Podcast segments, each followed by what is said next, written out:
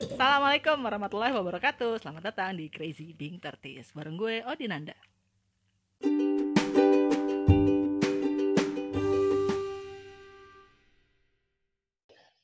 Akhir-akhir ini lihat di sosmed kayaknya sejak pandemi orang-orang tuh pada punya hobi-hobi baru ya. Temen gue ada yang mulai belajar masak, ada yang bercocok tanam, ada yang yang rame-rame tuh mulai naik sepeda, atau yang lagi happening juga uh, ikutan uh, 10K challenge dari si Andra Alodita. Kayaknya emang waktu yang dipunya ketika pandemi ini mungkin lebih luang atau mulai bosan juga kali ya sama kegiatan-kegiatan di rumah. Untuk olahraga yang kayak sepedahan, nyoba jalan, gue juga nyoba. Tapi itu tuh kalau orang-orang bilang mulainya susah, menurut gue istiqomahnya yang susah. Bahasa Indonesia apa ya? Konsistennya yang susah. Jadi gue dua hari yang lalu sepedahan, besoknya enggak kemarin gue jalan kaki, hari ini enggak. Nah, konsisten untuk ngebentuk kebiasaan, terus bisa jadi ngerubah lifestyle gue itu menurut gue susah banget. Nah, sekarang gue mau ngobrol sama teman gue yang menurut gue sukses banget ngebentuk kebiasaan sehat yang abis itu uh, membuat lifestyle dia berubah juga. Sekarang kita bakal ngobrol sama teman gue, Asti. Gila sebenarnya itu banyak banget yang harus dikoreksi dari kalimat lo di apa tuh? apa yang harus gue koreksi? Bagian yang mana? Ya merubah gaya hidup sehat karena menurut gue definisi sehat itu aja buat setiap orang beda-beda ya. Tapi yang lo bilang uh, I change my life, yes satu tahun terakhir ini gitu. Terus gampang kalau dibila, ditanya gampang apa enggak, enggak, enggak gampang. Sama sekali enggak. Gue uh, ngomong aja ya di sini ya gitu. Jadi hmm, gue itu dulu punya, gue nggak bilang masalah sih, cuman uh, kelebihan malah. gue punya kelebihan berat badan yang menurut gue dan uh, pasti orang-orang juga ngelihat gila Bo, lo gendut banget gitu. Dulu uh, berat gue awalnya, lo jangan kaget ya, 89 kilo. Oke, okay. lo tinggi berapa ya. Tinggi gue 155. Lo bisa bayangin gue seperti apa bentuknya? Okay. Ya lo tau lah, ya kan tahun lalu. Tinggi gue 155, berat gue 89 kilo. Kalau lo follow Bude Sumiati, lo follow Budi Sumiati, dia pernah mention berat dia 89 kilo. Dan lo merasa, I feel you Dan gue merasa, gitu. oh my God, gue Budi Sumiati, okay. ini gue. Terus, Maret, bulan Maret tahun lalu, gue nggak tahu kesamber geledek apa, tiba-tiba gue iseng ke dokter gizi. Eh pasti ada motivasinya dong, Ti. Gak mungkin lo tiba-tiba, uh, Assalamualaikum dokter gizi, gak mungkin dong. Pasti ada sesuatu yang, aduh kayak gue butuh nih. Uh, Enggak. Enggak. Kayak lu bangun Bener -bener pagi enggak. hari, tiba-tiba lu pengen ke dokter gizi gitu aja masa? Uh, sebenarnya gue dat gue justru motivasi itu muncul ketika udah mulai ada hasilnya. Makanya gue kayak gue tuh nggak sekali dua kali ngejalanin diet sebenarnya hmm. gitu gue memang mostly uh, hidup gue selama 30 tahun lebih itu gue tidak dalam kondisi yang bertubuh ideal hmm gitu. Jadi gue memang beberapa kali eh, beberapa tahun sempat kurus, terus berat gue naik lagi, terus sampai akhirnya di titik uh, kemarin tahun kemarin uh, menurut gue tahun ini adalah pencapaian terbaik gue gitu dibandingin sebelum-sebelumnya. Uh, berapa kali gue mulai diet itu dengan niat. Berapa kali gue mulai diet dengan motivasi, berapa kali gue diet untuk seseorang, berapa kali gue diet dengan alasan gitu nggak pernah berhasil, Bo. Nggak pernah berhasil. Tapi justru ya? ketika nggak tahu ya karena kenapa? kayaknya lo menurut gue itu lo udah berat di awal gitu loh. Udah lo tuh tuh udah terlalu banyak teori di awal gitu. Kalau lo bilang awalin sama niat, menurut gue enggak. Lo jalanin aja gitu. justru motivasi gue muncul ketika berat gue udah turun 10 kilo. Oke. Oh, gue belum cerita ya. Gue Oke. awal dulu, awal dulu. Hmm. Gue awalnya 89 kilo dan sekarang gue di sekitar 57 kilo. Wih, deh. Karena nyuruh gue sombong kan? Iya, oke, oke. Itu Iya. motivasi banget. Ini kalau-. Kalau gue nggak pakai kerudung, gue ngibas rambut nih. Wah, oke. Sambil sombong. Iya itu. Dan itu eh, gue mulainya dari bulan Maret eh, sampai sampai kapan ya? Sebenarnya Maret on off on off ya dihitung-hitung mungkin gue efektif diet bisa turun 32 kilo itu selama 9 bulan lah. 6 sampai 9 bulan. Karena gue biasanya tiga bulan gue konsisten diet, terus gue kayak rest, gue rest, rest, rest, rest dulu lah gitu. Gue makan bebas, santai. Terus setelah itu gue diet ketat lagi. Sampai akhirnya in total gue turun 32 kilo. Gitu. Nah, 10 kilo pertama, eh, begitu gue ngejalanin itu, gue memang pergi ke dokter gizi.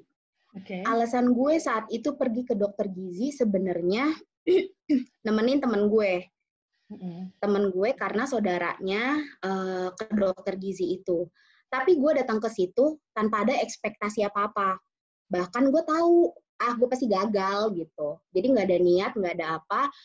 Terus eh, ternyata begitu gue jalanin tanpa, maksudnya biasanya dulu kalau gue mau diet tuh gue udah banyak rencana lah.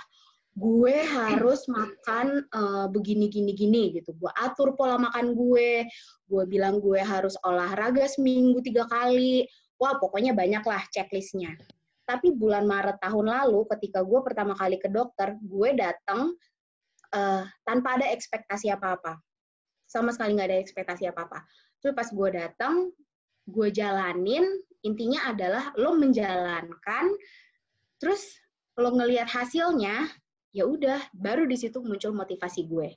Oke. Justru awalnya Pertama, gue sama sekali nggak ada motivasi. boleh disebutin nggak dokternya siapa? Ini sukses nih berarti dokter gizinya nih termasuk nih. Masih ingat nggak? Siapa Iya, sebenarnya dok, iya. Jadi sebelum gue kasih tahu ke sana pun, aduh gue mau minta maaf ya sama orang-orang atau pasien-pasien dokter gue karena ngantrinya aja tuh udah gila banget gitu. Gitu. Dia nih, ah, dia tuh dokter di RSPI di Rumah Sakit Pondok Indah.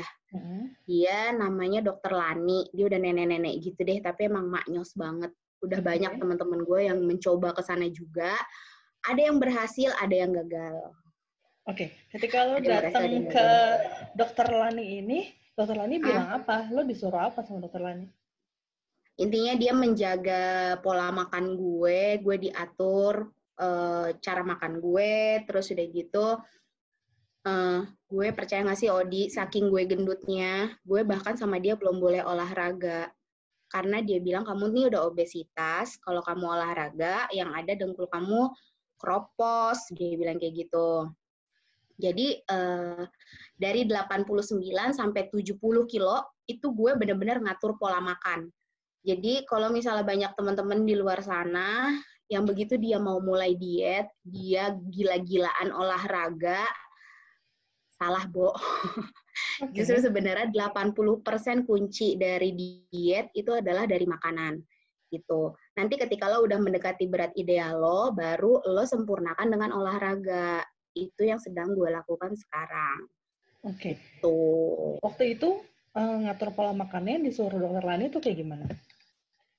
eh gue nggak bisa ngasih tahu spesifik karena pas gue ke sana pun sama temen gue pola makan gue sama temen gue aja beda gitu jadi dia ngelihat dari usia dia ngelihat dari eh, tekanan darah dia ngelihat dari berat badan pokoknya banyak parameter-parameter yang dia gunakan lah untuk Hmm. menentukan pola makan gue gitu tapi memang eh, setelah selesai dari dokter Lani, gue kayak menarik satu kesimpulan yang Hmm. akhirnya gue terapkan eh, di diet gue kelanjutannya gitu. Hmm. Karena gue ke dokter Lani, kan total gue turun 32 kilo. Di Hmm. 20 kilo itu gue ke pakai dokter, didampingi sama dokter, 12 kilonya itu gue sendiri.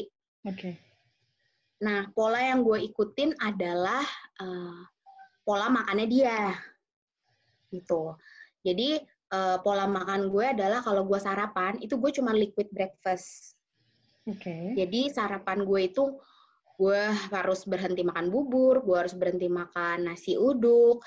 Uh, bubur itu nggak termasuk liquid ya? Bagi gue bubur itu liquid loh, Ti. Bukan Ada ya? ayamnya, bukan.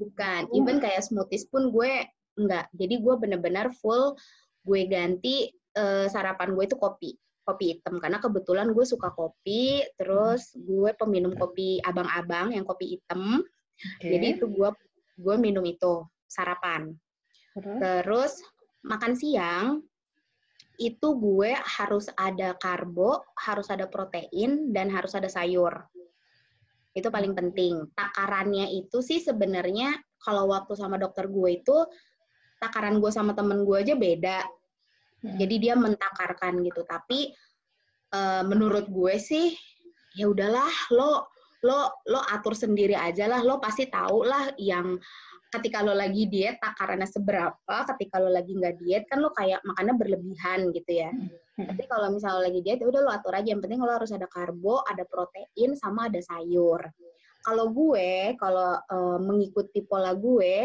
karbo gue adalah ya lo tau lah gue kan suka post di Instagram ya hmm. ala ala gitu gue mengganti nasi gue menjadi nasi merah atau shirataki okay. jadi gue benar-benar berhenti makan nasi putih. Terus kalau uh, protein gue lebih sering memakan salmon dan ayam. Karena dibandingkan daging. Padahal gue pecinta daging. Tapi untuk yang lagi diet amat sangat disarankan makan uh, ikan dan ayam. Yang karena dua itu proteinnya tinggi dan ikannya itu yang paling bagus tuh salmon gitu.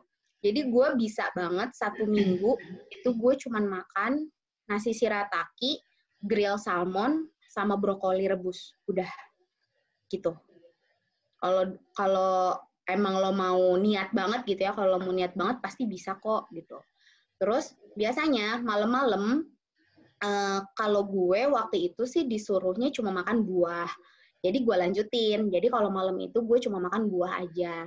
Tapi kalau misalnya in case gue lapar, in case gue misalnya kayak, aduh kok gue hari ini pengen makan apa gitu ya, gue disuruh bikin nutrijel atau nggak jeli-jeli hmm. agar-agar gitu. Ya udah lo bikin aja. Uh, abis lo bikin lo kasih madu dikit gitu. Tapi madunya jangan ikut dimasak ya kan madu bahaya kalau dimasak. begitu lo udah bikin lo campur madu udah lo taruh aja di kulkas jadi kalau misalnya lo habis makan apel lo masih ngerasa perut lo nggak full gitu ya udah lo makan aja tuh agar-agar sebenarnya itu membantu banget sebenarnya ngatur pola makan ini lebih ke ada pantangan yang nggak boleh dimakan atau ngurangin jumlahnya sih uh, sebenarnya defisit kalori sih oke okay. lu itu cuman kan lo menghitung-hitung itu Gila itu iya, gue menghitung-hitung itu. Pusing. Tapi kan uh-huh. lo lihat hasilnya. Wah. Wow. Tadi di awal doang kayaknya gue minta sombongnya, Ti. Terus menerus nih kayaknya. Tadi, iya, pusing, jadi sama, jadi pusing. di awal tuh ketika lo ketemu si dokter Lani, lo dikasih tahu hmm. uh, segini ya harusnya porsinya gitu ya? Atau lo yang harus menghitung kalori sendiri? kalori hmm. income gue? Yeah. Dia nggak menyebutkan, tapi dia langsung mengatur uh, kalau apa dia bilang waktu itu kebutuhan kalori gue kalau nggak salah tuh seribu eh normalnya kan perempuan itu tuh berapa ya lupa deh gue pokoknya gue cuma boleh di batas 1200 waktu itu gue sempat ada di gue cuma boleh dalam satu hari okay. dia nanya dulu dia juga nanya gue kerjanya apa hmm. aktivitas gue apa gue dia nanya waktu awal-awal tuh sampai sedetail itu gue berangkat ke kantor naik apa karena kan uh, akan berbeda gitu ketika lo misalnya misalnya lo kayak ada adegan jalan sama hmm. adegan nggak jalan, hmm. itu kan jumlah kalori yang keluar itu berbeda. Berarti kebutuhan kalori yang masuknya pun beda gitu. Makanya dia mengatur gue dengan pola seperti itu. Gue sarapan gue kayak liquid breakfast. Uh, siang gue makannya normal seperti itu. Kalau dulu sih awal-awal gue nasi 4 sendok. Tapi kalau sekarang gue udah nggak naker. Yang sendok ya, bukan 4 centong ya? Enggak, bukan 4 centong. 4 sendok. Terus uh, dan nasi gue sekarang udah nggak peduli karena dulu itu pun dia 4 sendok nyuruhnya kan nasi putih. Tapi karena gue udah mengganti jadi nasi shirataki, which is kalorinya zero kalori, yaudah gue makan banyak banget aja shirataki. Itu oke okay hmm. banget loh shirataki. Gue nih kayaknya bisa jadi ini deh, mengendorse shirataki karena oke okay banget. Di gue ngaruh banget, beneran deh. Ya, boleh libur gitu nggak sih, Ti? Jadi misalnya kayak uh, lo lima hari uh, udah ber. Berlapar-lapar menurut gua. Itu aja lo cerita gitu aduh gila nggak menarik banget makannya. Satu minggu gitu uh, boleh jajan bebas gitu boleh nggak sih? Enggak tiga bulan pertama lo uh, tiga bulan pertama tuh enggak lo harus komit harusnya ya hmm. gitu karena gini dan kalaupun lo mau cheating lo jangan pernah cheating day tapi cheating meal. Karena okay. kalau cheating day itu kan lo full day itu hmm. Ya kan lidah lo tuh akan baal lagi, maksudnya uh, craving semakin lo banyak makan gula, craving lo akan gula itu akan semakin tinggi. Gitu. Jadi kalau misalnya lo mau cheating dan cheating meal aja. Jadi misalnya lo makan siang uh, ya udah lo memutuskan untuk cheatingnya untuk makan siang hari ini ya udah lo cheating aja makan nasi padang tapi makan pagi dan makan malam lo lo harus tetap balik lagi komit gitu. Hmm. Karena itu tadi balik lagi seperti yang lo bilang, itu kan balik lagi ke habit. Hmm. Gitu. Lo tuh kan ngebentuk habit susah banget. Jadi kalau gue boleh saranin, kalau bisa selama tiga bulan pertama stick dulu deh, gak usah lah lo kayak lo mau cheating cheating deh, mau cheating meal nanti dulu deh gitu. Lo mendingan tiga bulan pertama lo komit dulu. Begitu lo udah komit, lo ngeliat kan udah ada hasilnya. Nah, ketika lo udah ada hasilnya, itu yang membuat lo makin semangat. Karena itu yang terjadi di gue gitu. Justru kalau misalnya dari awal gue kayak baru seminggu diet, terus gue cheating, terus seminggu lagi, terus gue cheating, itu kan hasilnya nggak kelihatan ya, hasilnya akan hmm. lama gitu.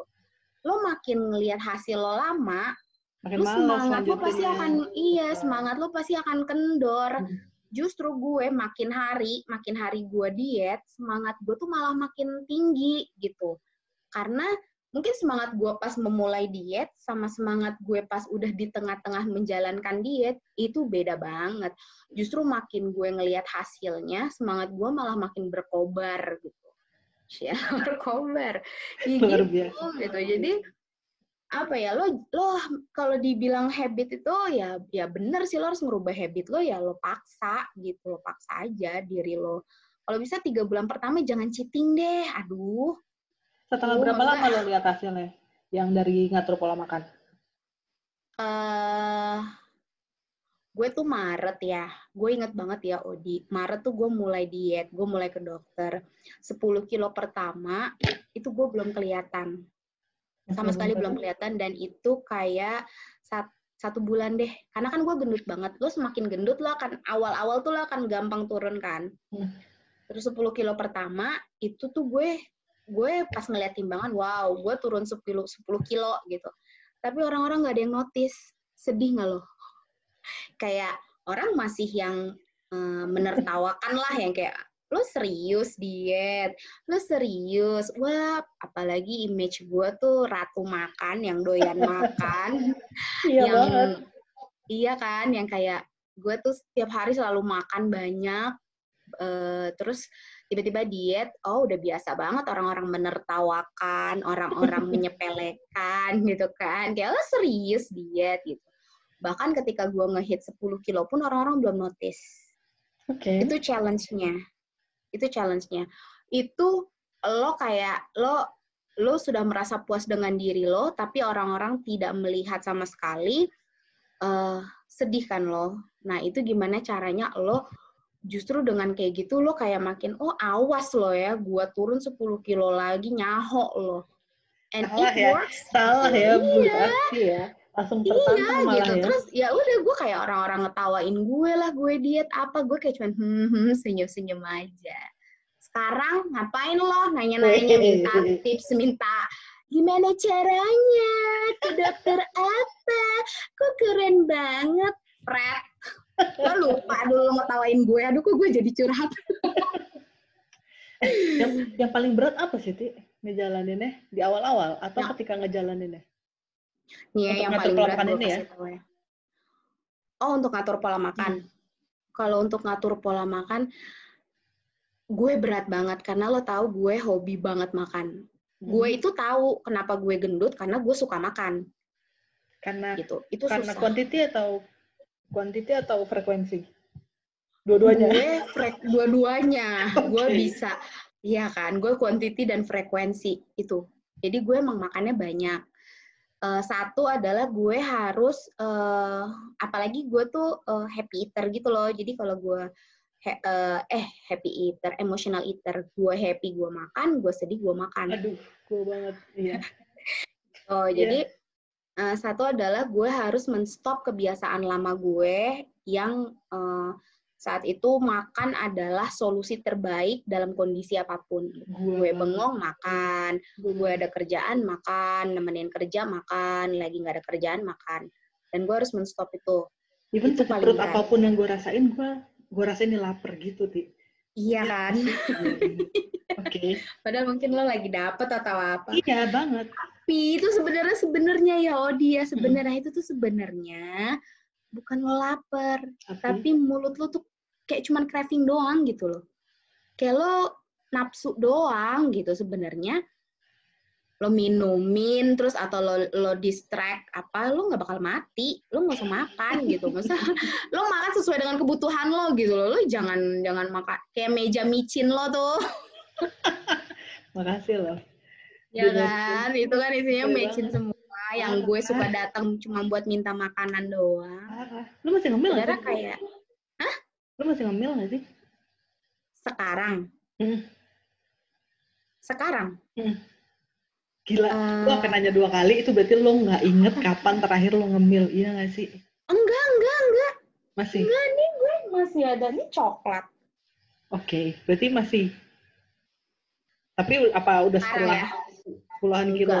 Gue udah melewati semua fase-fase itu. Sekarang hidup gue enak banget. Gue mau makan apa, gue makan. Gue mau makan coklat, gue makan coklat, mau jam 12 malam gue bikin Indomie, gue melewa gue makan Indomie. Tapi itu kan setelah gue melewati perjuangan selama satu tahun ini, Odi, gitu loh. Lu pernah paling nyerah sih di tengah-tengah? Nah ini yang pengen gue kasih tahu ya. Jadi orang hmm. diet itu sebenarnya ada beberapa halangan. Hmm. Satu, yaitu yang tadi gue bilang, mental lo tuh kayak diuji banget gitu.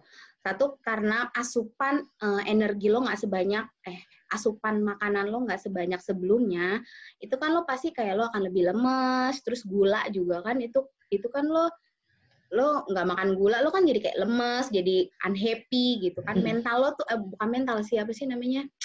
mood lo, lo akan jadi uh, mood lo tuh akan swing banget kalau lo lagi diet.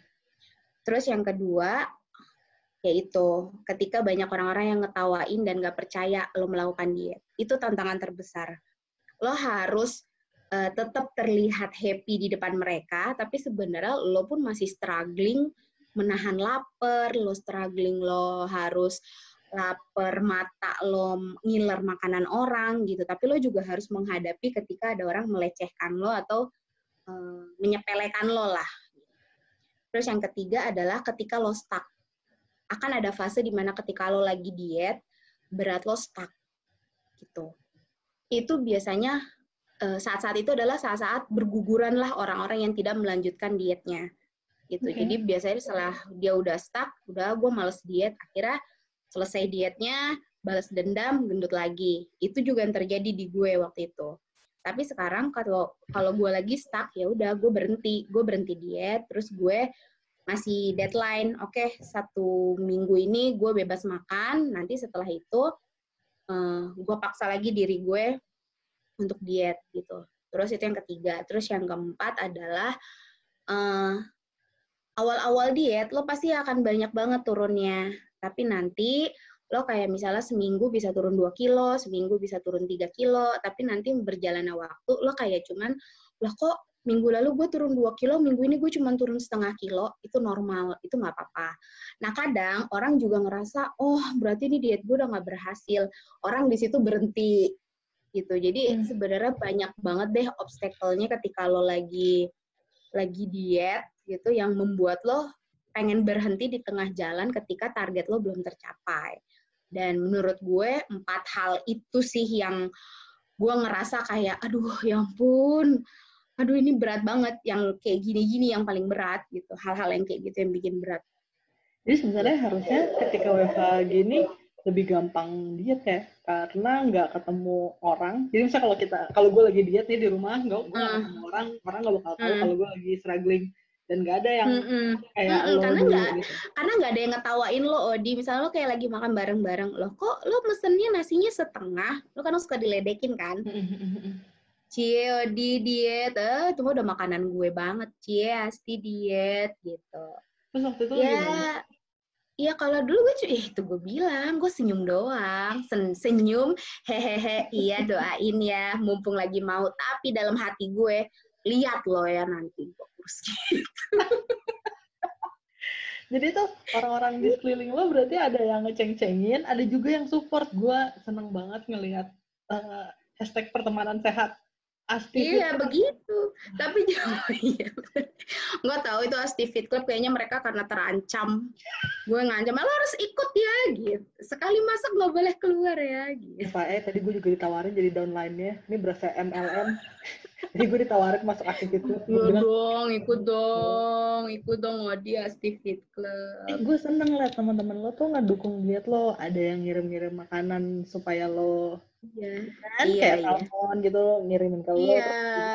lo olahraga ini. Nah, tadi mm -mm. Uh, lo bilang di 20 kilo pertama ya lo ngatur pola makan, terus 10 kilo selanjutnya lo tambahin mm. dengan olahraga. Nah, olahraga mm. apa yang lo lakuin?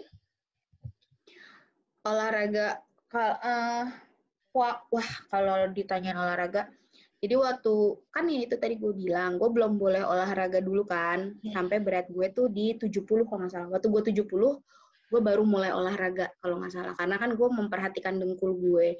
Hmm. nah di situ gue olahraga yang pertama gue lak lakukan adalah pound fit oke. Okay. itu sebenarnya kalau ditanya gue olahraganya apa gue nggak ada olah satu olahraga yang gue stick di situ gitu. Nggak ada. Jadi karena gue juga masih sama mut-mutan. Gue ikut muay thai gue ikut pound fit terus gue hit di rumah high intense interval training tahu kan? Uh, terus gue tabata di rumah.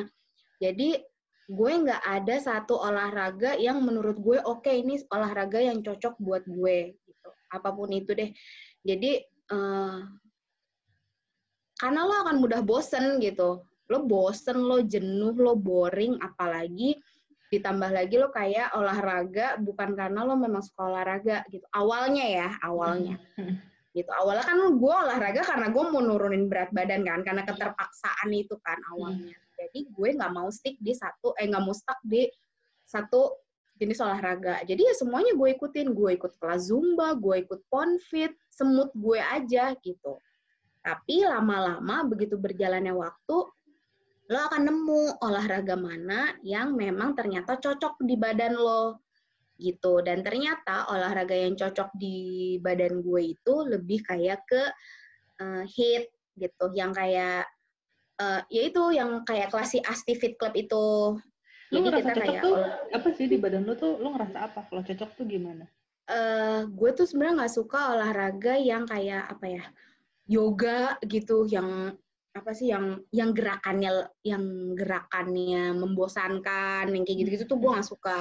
Hmm. terus kayak apa sih eh, bere bere bere bere bere gitu ya. Apa sih lah gue hmm. nggak tau lah itu itu gue nggak suka. Ternyata gue suka olahraga yang memacu adrenalin.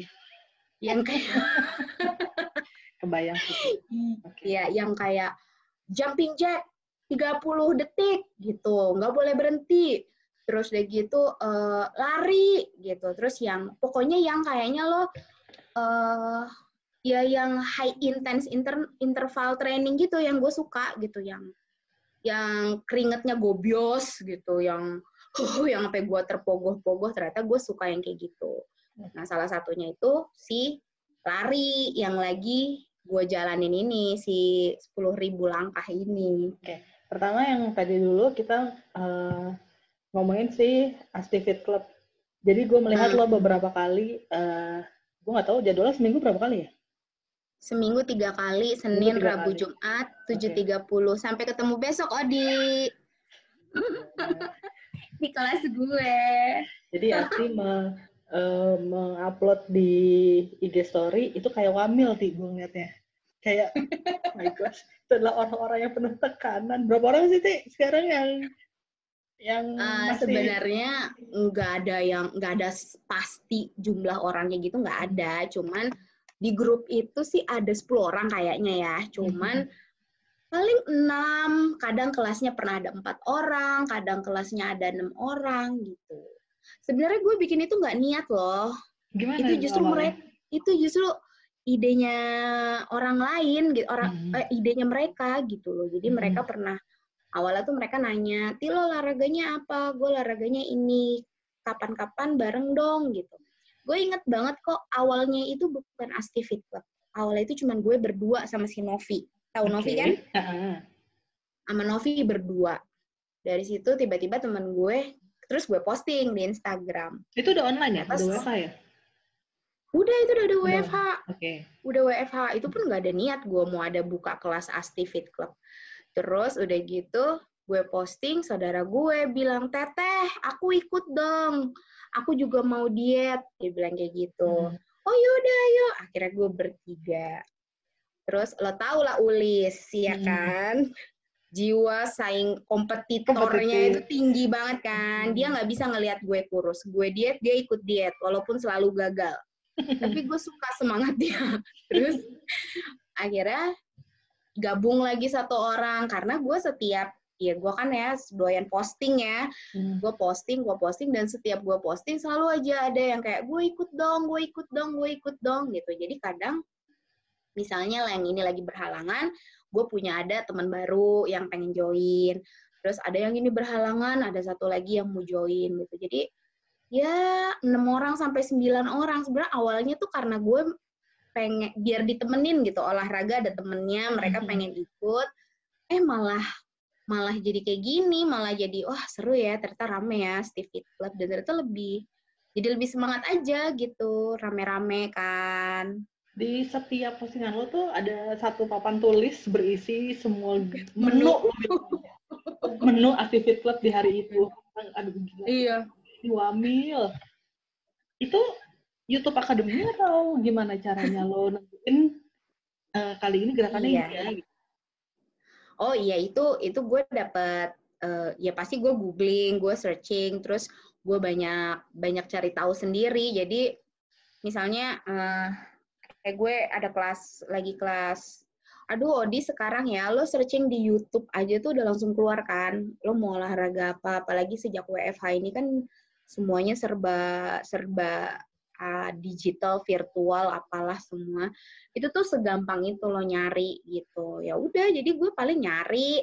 Tapi gue memang makin ke sini kan jadi gue makin tahu nih ternyata gerakan yang enak yang mana. Jadi kayak misalnya wah ternyata gerakan uh, abis jumping jack itu kalau dilanjutin sama burpee, ini teman-teman gue kasihan nih berat banget. Jadi gue selingin sama gerakan yang lain gitu. Tapi ya itu sebenarnya ya berjalan dengan waktu aja lama-lama kan lo ngerasain yang mana gerakan yang cocok, gerakan yang enak, yang ternyata oh kalau gue pakai gerakan ini kalorinya lebih banyak gitu, keringetnya lebih gobios gitu. Ya belajar belajar sendiri aja, jalanin aja sih. Feedback murid-murid Asti Fit Club gimana?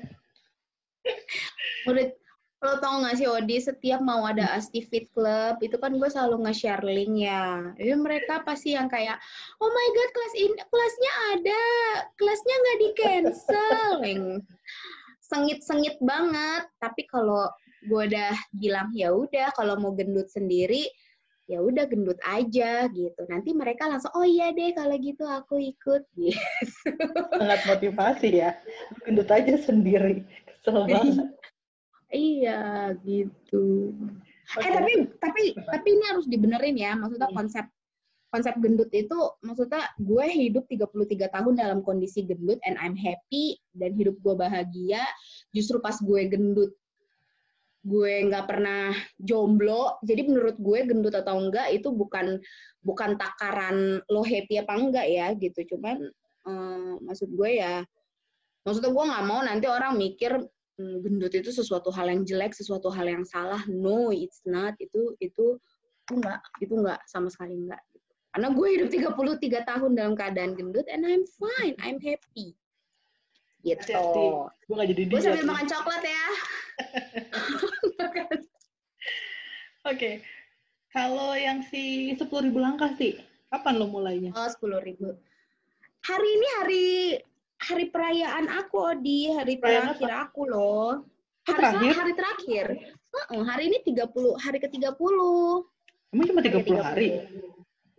Uh, gue men, apa ya? Sebenarnya kan nggak ada teori atau nggak ada penelitian yang khusus kalau 10.000 step itu oke. Okay. Okay. Tapi kan sebenarnya uh, semakin banyak lo bergerak, semakin gue lebih kayak membentuk kebiasaan aja gitu loh. Gue belajar lari dengan memulai 10.000 langkah itu. Terus awalnya gue memang mau mencoba cuma 30 hari. Gue bikin challenge. Yaitu karena semakin kalau dibikin challenge kan jiwa jiwa kompetitif lo tuh akan antang kan ya kan kalau kayak lo cuman oke okay, gue mau tiga apa sepuluh ribu step a day tapi lo nggak bikin challenge apa apa menurut gue lo nggak akan tertantang. Lo paling di hari ke-8 lo udah bosen. Gitu. Terus posting. Beneran deh. Karena kalau lo melakukan hal itu lo posting terus lo ngerasa kayak udah di hari ke-9 lo nggak melakukan itu berarti kan lo nggak posting kan? Mm. lo kayak ngerasa kayak bu kalah lo. Lo nggak malu tuh. Lo udah ngomong ke satu rakyat Instagram kalau lo lagi challenge kayak gini terus lo berhenti di hari ke-9 nah jadi sebenarnya kenapa alasan gue posting itu tuh bukan untuk apa ya bukan karena uh, mau pamer atau apa gitu tapi karena ya itu ih kok baru di hari ke-11 lo udah nggak posting lagi? Lo udah lo kalah ya challenge-nya ya lo nggak ngelanjutin challenge-nya ya capek ya lo nggak malu gitu. Jadi tuh kayak lebih uh, men-trigger diri lo untuk oh gua malu nih gua masa gua berhenti nih rakyat Instagram udah tahu udah tahu gue kayak gini masa nanti gua kalah gue malu lah gitu itu emang itu emang work sih maksud gue jujur podcast ini juga gara-gara gue malu karena udah ngomong sama temen gue. oh iya kan? Betul. Jadi nah, di awal kayak gitu. bikin gitu, terus kayak lama nggak hmm. bikin-bikin. Mana hmm. katanya lo mau bikin gitu. Hmm. Hmm. Hmm. Hmm. Untuk ngebuktiin bahwa omongin. Pokoknya lo kalau apa pun lo omongin, lo pamerin ke orang. Jadi kalau misalnya ditagi kan lo malu. Lo jadi termotivasi. Ini bukan ria ya guys, ini beda. Ini tuh kita ngasih tahu target kita, habis hmm. itu kita bakal malu kalau kita nggak mencapai target itu gitu ya iya gitu ada nggak gitu. sih kesalahan-kesalahan uh, diet lo di masa lalu yang kayaknya jangan dilakuin deh gitu. Hmm kalau gue pikir-pikir kenapa kemarin-kemarin diet gue selalu gagal dan diet gue untuk yang kali ini berhasil? Karena hmm, yaitu satu nggak usah kebanyakan rencana deh. Nggak usah lo nggak usah heboh di awal nggak usah kayak yang lu gue mau begi mau apa mau diet harus turun 10 kilo satu bulan gitu. Agak usah kebanyakan rencana tapi lo mulainya besok mulainya besok udah mulai hari ini gitu. Terus jangan dengerin omongan orang. Kalau orang bilang lo nggak bakal berhasil diet takdir lo tuh kayak begini memang udahlah lo lebih lucu kalau lo gendut kayak gini gini. Jangan didengerin jadi senyumin aja balas dalam hati. Lihat ya lo gua kurus. Gitu terus uh, ya itu. Ketika lo ketemu titik stuck atau uh, lo jenuh lo apa ya udah lo berhenti dulu. Jangan dipaksain. Nanti kalau misalnya moodnya udah oke okay lagi buat mulai diet udah baru mulai diet lagi gitu. Pokoknya intinya lo lakuin jangan pernah dalam keadaan terpaksa. Jangan pernah lakuin dalam keadaan terpaksa, jangan pernah ngelakuin buat seseorang. Tuh, lakuin aja buat diri lo. Gitu. Jadi motivasinya juga Makanya, penting ya, kenapa lo ngelakuin itu ya? Mm, mm, mm, mm. Iya. Dan iya harus sih. harus dijaga tetap happy. Kalau nggak yeah. yang tadi lo yeah. bilang, lo pasti bakal nyerah di tengah-tengah. Sekarang Iya. Masih kelihatan progres penurunannya atau? Hmm, kalau ber, kalau untuk ukuran berat sebenarnya gue kurang 5 kilo lagi ke hmm. berat ideal. Hmm. tapi uh, gue lebih kayak ke ngencengin si oh iya Odi kenapa nih ya buat yang ngedengerin itu sih sepuluh ribu langkah berat tapi paha lo kecil Widih. Hmm, gila, gila banget beneran. Gue juga mikir kayak gue niat si sepuluh ribu langkah itu, itu bener-bener kayak buat ngeru, buat gue belajar lari dan ngeru, apa ya, menyemangati gue untuk biasa untuk bangun pagi dan um, olahraga lah bergerak gitu. Tad, ini kan hari terakhir gue ya Odi ya. Gue ngukur. Beneran deh. Beneran deh. Kalau lo mau Hai wanita-wanita di luar sana, kalau pengen pahanya kecil, jalan. Gak usah lari, jalan aja. Paha lo kecil.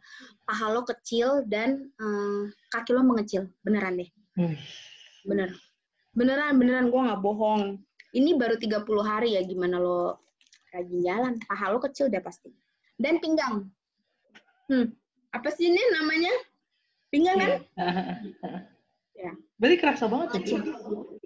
Kerasa banget kalau buat gue ya. Padahal gue nggak selama 30 hari challenge ini gue nggak ngejaga makan. Bisa gue makan apa aja, yang gue mau makan gue makan. Gimana? Lo bisa bayangin nggak?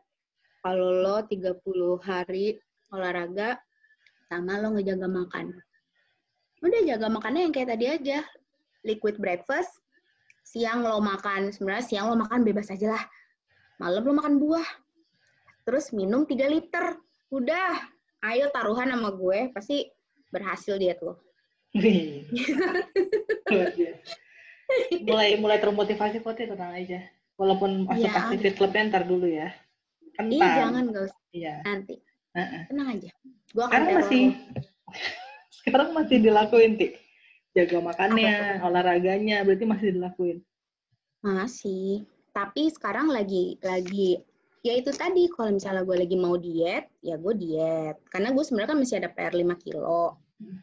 Cuman nggak se nggak se nggak sekaya dulu gitu. Kalau dulu kan gue bisa bener-bener selama tiga bulan gue komit terus habis itu gue break satu bulan. Terus nanti gue mulai lagi tiga bulan. Kalau sekarang ya pas gue lagi mau jaga makan jaga makan kalau lagi mau makan Indomie jam 12 malam, makan Indomie jam 12 malam. Itu udah santai ya? Iya udah ya, sekarang, hasilnya. Iya, makanya kan itu kan karena karena ada apa ya? Karena ada perjuangan sebelumnya gitu. Oke, baik. Bisa kok, pasti bisa. Makasih Asti sudah memotivasi. Mudah-mudahan bisa cuma aku.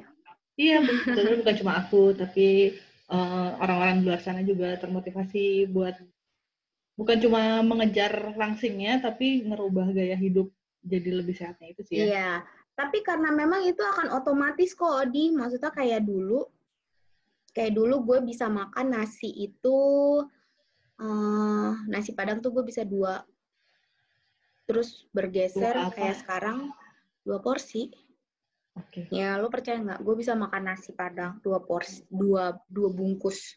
Itu bisa gue dulu. Terus lo pernah nggak makan sushi teh hmm. sendiri seporsi sampai delapan ratus ribu? Cuman gue, gue rasa. Bukan karena menu yang gue pilih mahal, bukan, tapi karena banyak. Karena sebanyak itu gue makan. Banyak banget, beneran. Gyukaku, Shaburi, Kintan itu rugi kalau gue makan ke mereka. Lo berapa plate? Gue bisa 20-an sendiri.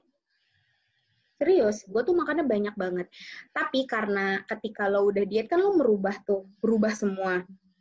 Itu kan otomatis usus lo mengecil kan, karena lo kebiasaan makan dalam jumlah porsi makan lo berkurang. Usus lo pun mengecil. Kayak sekarang pun mungkin porsi makan gue dibandingkan porsi makan yang kemarin-kemarin itu udah seperempatnya kali.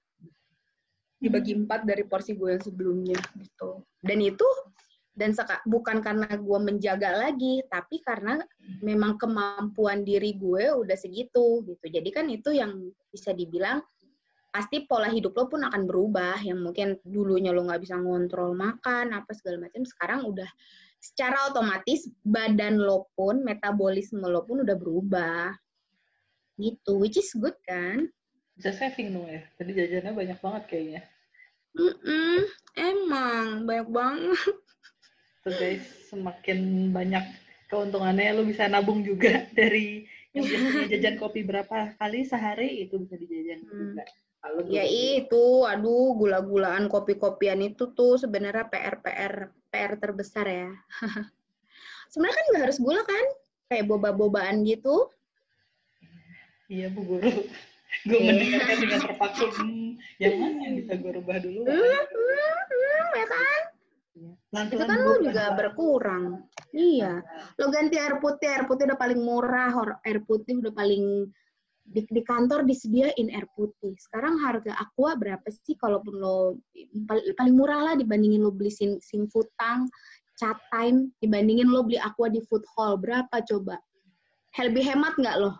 Gini nih omongan yang udah sukses nih, emang susah. ke orang yang masih belum iya. mulai begini eh, memang. Oh di misalnya lo jajan, lo jajannya chat time berapa? Tiga puluh ribu. Gue beli aqua di supermarket di Indomaret cuma lima ribu. Ya, Bu. Yang sehat gue, yang miskin elu, ya kan? Ah, gue guys, sehat jangan... kaya, ya benar lu. Nah, yang mau sehat kaya, ikutin apa kata Bu Asti. Nanti uh, Asti juga sering uh, posting tentang Asti Fit Clubnya. Kalau mau ikut MLM-nya jadi downline-nya Asti, silakan hubungi Asti. Makasih ya, Sista. Iya, sama-sama ya.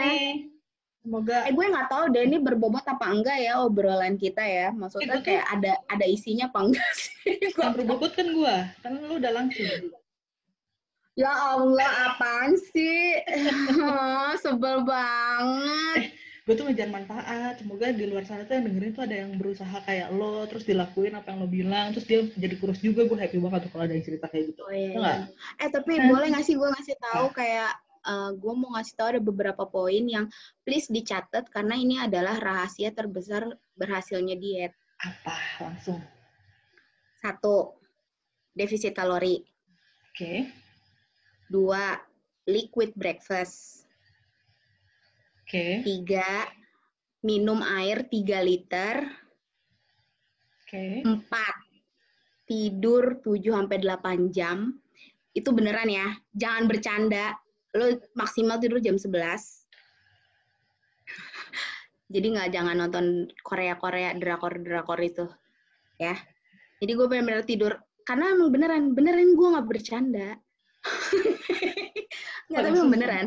Yeah. tidur jangan lebih dari jam 11 karena begadang itu bikin gendut. Beneran deh.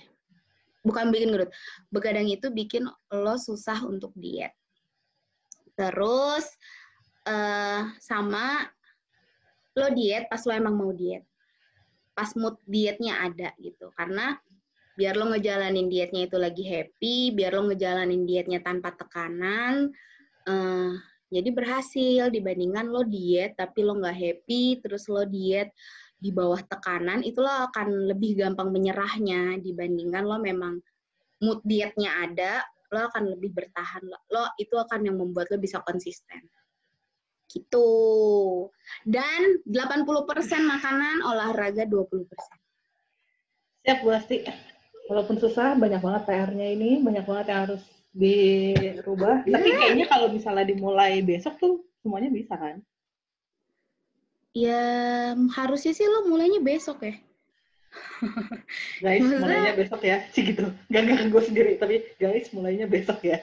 Oke, okay. harus, harus ditutup, harus ditutup kalau nggak makin nah, udah. Mulai pas lo lagi mau mulai, udah gitu. Maksudnya nggak usah jangan jangan mulai pas lo lagi nggak pengen, nggak bakal berhasil. Gue juga dulu kayak gitu, mulai diet pas di saat gue nggak pengen. Siap. Makasih Bu Asti. Sama-sama ya. sukses ya kalian dietnya. Aku juga akan mencoba. Oh, kalian nanti, sih, Odi iya, juga. Aku juga akan mencoba nanti kalau moodnya udah ada gitu kan? Iya, kalau moodnya okay. udah ada aja. Karena nggak ya. bakal berhasil kalau nggak ada mood. Oke. Terima kasih. Semoga manfaat, guys. Dadah. Ya.